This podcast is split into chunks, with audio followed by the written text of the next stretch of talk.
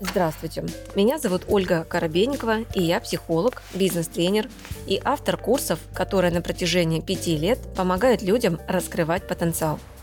В моем авторском подкасте «Ольга Коробейникова о психологии» я отвечаю на вопросы слушателей и помогаю разобрать разные сферы жизни и выйти на новый уровень мышления. Подписывайтесь на мои социальные сети, где вы найдете еще больше полезной информации – Ссылки я оставила в описании подкаста. Здравствуйте, Ольга. Здравствуйте, да? все присутствующие. Да, я сегодня, вчера еще готовилась к тому, что э, задать вам вопрос и послала свое намерение, чтобы меня вызвали. Э, Оля, у меня э, такая ситуация, что вот последние две недели обострились мои хронические за ну, скажем, проблемы с позвоночником, поясница, и включился еще грудной отдел. А, вот. За 22 год у меня прошло очень много изменений, в общем, во всех сферах моей жизни. Да. Я сейчас работаю в Москве, приехала в Москву, работаю сиделкой в семье mm с сентября, и вот с этой бабушкой работаю третий месяц. Вот. И а, сейчас э, вот при обострении не хочу просто садиться на лекарства, поэтому решила спросить тебя, вот, а что мне делать, как поступить, может, я что-то делаю не так, или мне в какую-то другую сторону двинуться. А здесь вы недооцениваете, вот как всегда, психологию. То есть, смотрите, проблема большинства людей в том, что они пытаются искать ответы на материальном плане. До тех пор, пока вы ищете ответы на материальном плане, вы никогда не решите свою тему, потому что оно заключается решение в психологии всегда, в психологии нашего мышления. В итоге, если мы смотрим вообще в принципе в любое заболевание, заболевание, которое в результате осложняет мне, э, усложняет мне работу, и если я сейчас это не вылечу, я могу в принципе остаться сама недееспособной. Если я остаюсь недееспособной, значит, соответственно, кто-то будет финансировать мои затраты, потому что, ну, э, надо же будет, чтобы меня кто-то кормил, за мной кто-то ухаживал и прочее. И у меня к тебе вопрос. У тебя есть в поле сейчас в окружении кто-то, кто в случае твоей недееспособности возьмет э, твои затраты на себя? Нет. Нет. А если посмотреть глубже, закрой глаза и представь вот эту ситуацию. Ты лежишь, ты не ходячая, ты тоже хочешь кушать, за тобой нужен уход. Кто это будет тогда? Ну, если это будет здесь, в Москве, то, возможно, дочь вот моей клиентки сегодняшней в чем-то мне поможет. Угу. Дочь моей сегодняшней клиентки. Да. В чем она может помочь? Врача вызвать, там какие-то лекарства купить. Так, а да. что у тебя с собственными детьми? А с собственными детьми у тебя что?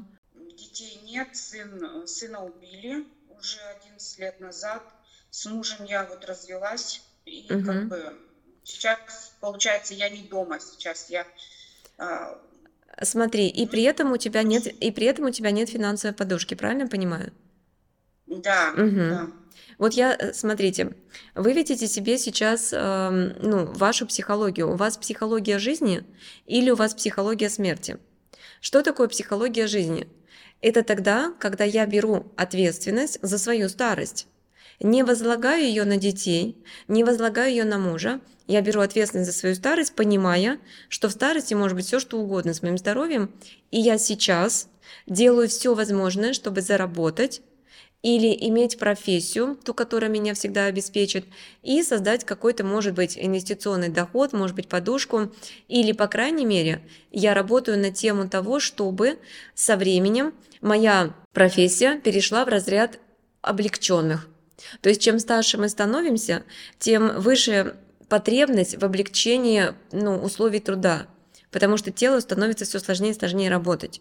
Я всегда говорю, что после 45 нам нужно всегда осваивать говорящие профессии. Это тогда, когда ты сидишь, общаешься, разговариваешь, но ты не работаешь физически.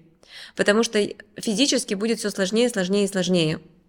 Если но у большинства людей, у них наоборот, они не развивают вовремя свой профессиональный рост, и у них, э, чем старше они становятся, тем меньше они востребованы на рынке – и в итоге мы видим пенсионеров, которые, например, в гардеробной сидят и выдают одежду. Физическая работа. А тогда, когда уже, блин, 60-65, уже вроде не до гардеробной вообще-то. Ходить еще на работу и так далее. Но если складывается такая история, что нет э, того, кто обо мне позаботится, то получается, что я нахожусь в психологии смерти. Ведь если представить, что у меня оно никак не изменится, в плане денег, в плане подушки, в плане друзей, в плане партнера, то я тогда умираю. Если со мной вот это происходит, кому я нужна? Логично? Да, так поэтому э, и развелась со своим алкоголиком, и поехала пока еще. Я понимаю, а со своим алкоголиком, а сколько ты с ним жила, с этим алкоголиком? Лет? Да.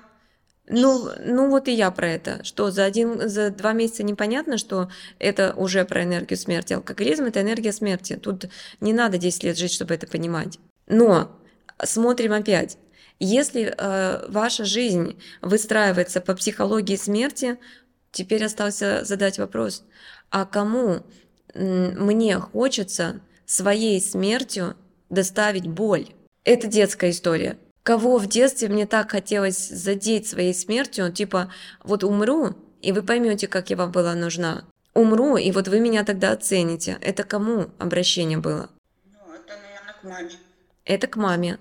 Ну и мы теперь понимаем, что запуск вот этой всей истории, которая всю жизнь тянется, это к матери вопросы. Это вопросы ну, к твоим детско-родительским отношениям. Я всегда э, объясняю, что э, если ребенок живет в чувстве претензии, уже взрослый, в чувстве претензии к собственной матери, то его вся жизнь будет наперекосяк. Потому что мать – это то, что дала нам жизнь. Какая-никакая, но это то, что дала нам жизнь. Это вопросы ко мне, что я не смог эту жизнь раскрыть, реализовать. Это вопросы ко мне, но не к маме. А мама дала жизнь. И это, Людмила, то, с чем нужно первично работать. Первично. Тогда у тебя вот эта психология смерти, то есть вы, если это не меняете, эти шаблоны, то вся ваша все равно стратегия по работе, по финансам, она все равно будет выстраиваться так, что у вас не создается сверхдоход, у вас не создается денег выше, чем ваши расходы. То есть есть сумма, есть расходы, сумма, расходы, у вас ничего не накапливается. И именно, именно это первый показатель психологии смерти, потому что, ну, всяко с нами может быть, у нас должна быть финансовая подушка, у нас должна быть профессия, которая денег нам дает в разы больше, чем наши расходы. И если доходы равно расходы, то это прям большая проблема, это психология смерти, это скрытая месть собственным родителям, и даже если матери уже нет живых, а у ребенка все еще работает эта программа, она почему работает? Особенно если матери нет живых. Типа вот там я тебя догоню, и мы с тобой там встретимся и будем продолжать дальше наши отношения, основанные на чувстве мести. Поэтому э, в корне вот сюда надо смотреть, с этим работать. На каких курсах ты у меня уже проходила? Что проходила? Я проходила, я и генетику средний пакет брала. На, по финансам был курс. И сейчас зашла на нейробиопсихологию, вот в декабре присоединилась ко второму потоку. Нейробиопсихология – это работа с заболеваниями, это да. То есть тебе, в принципе, как человеку, который имеет отношение к теме оздоровления, это могло бы быть твоей профессией. Как раз облегчение твоего труда. Это первый момент. Но осознанное родительство, то есть тема отношений, а, ребенок, он сам по себе абьюзер в отношении родителей.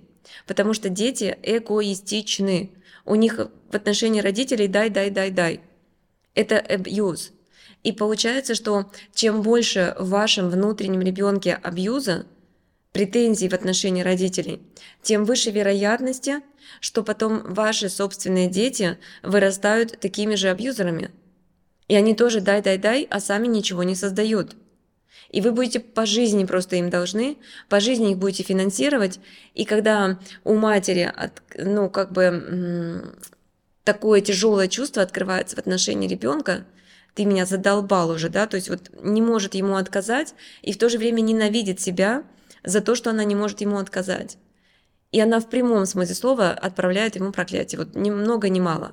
И тогда с этим ребенком происходит бах, и в том числе смерть или серьезное заболевание.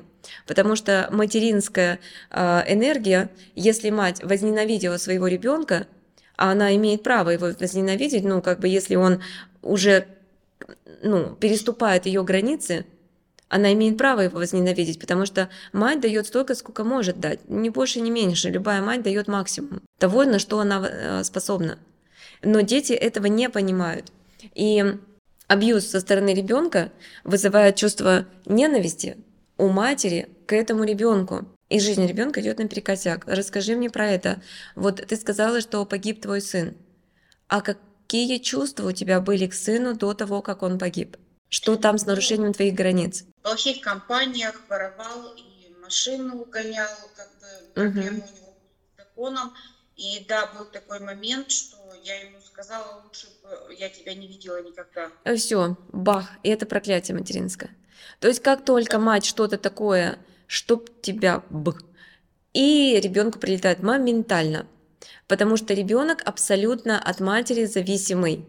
То есть, чтобы у вашего ребенка все было офигенно в жизни, вы, вам его важно любить. Но вы не сможете его любить тогда, когда вы не смогли его воспитать так, чтобы он перестал быть абьюзером. Потому что как только ребенок абьюзер, у любого человека, включая мать, идет отрицание и защита собственных границ. Это психологическая скрытая реакция происходит. И вот этот вот бах, энергетический удар, прошибает поле ребенка, ну и здравствуйте. Но теперь я хочу тебя спросить, а по поводу нарушения тобою границ твоей матери, как ты себя вела? Каким ты была ребенком? Я, наоборот, была очень послушной девочкой, хорошо училась, никогда маме не перечила. Но это как бы меня...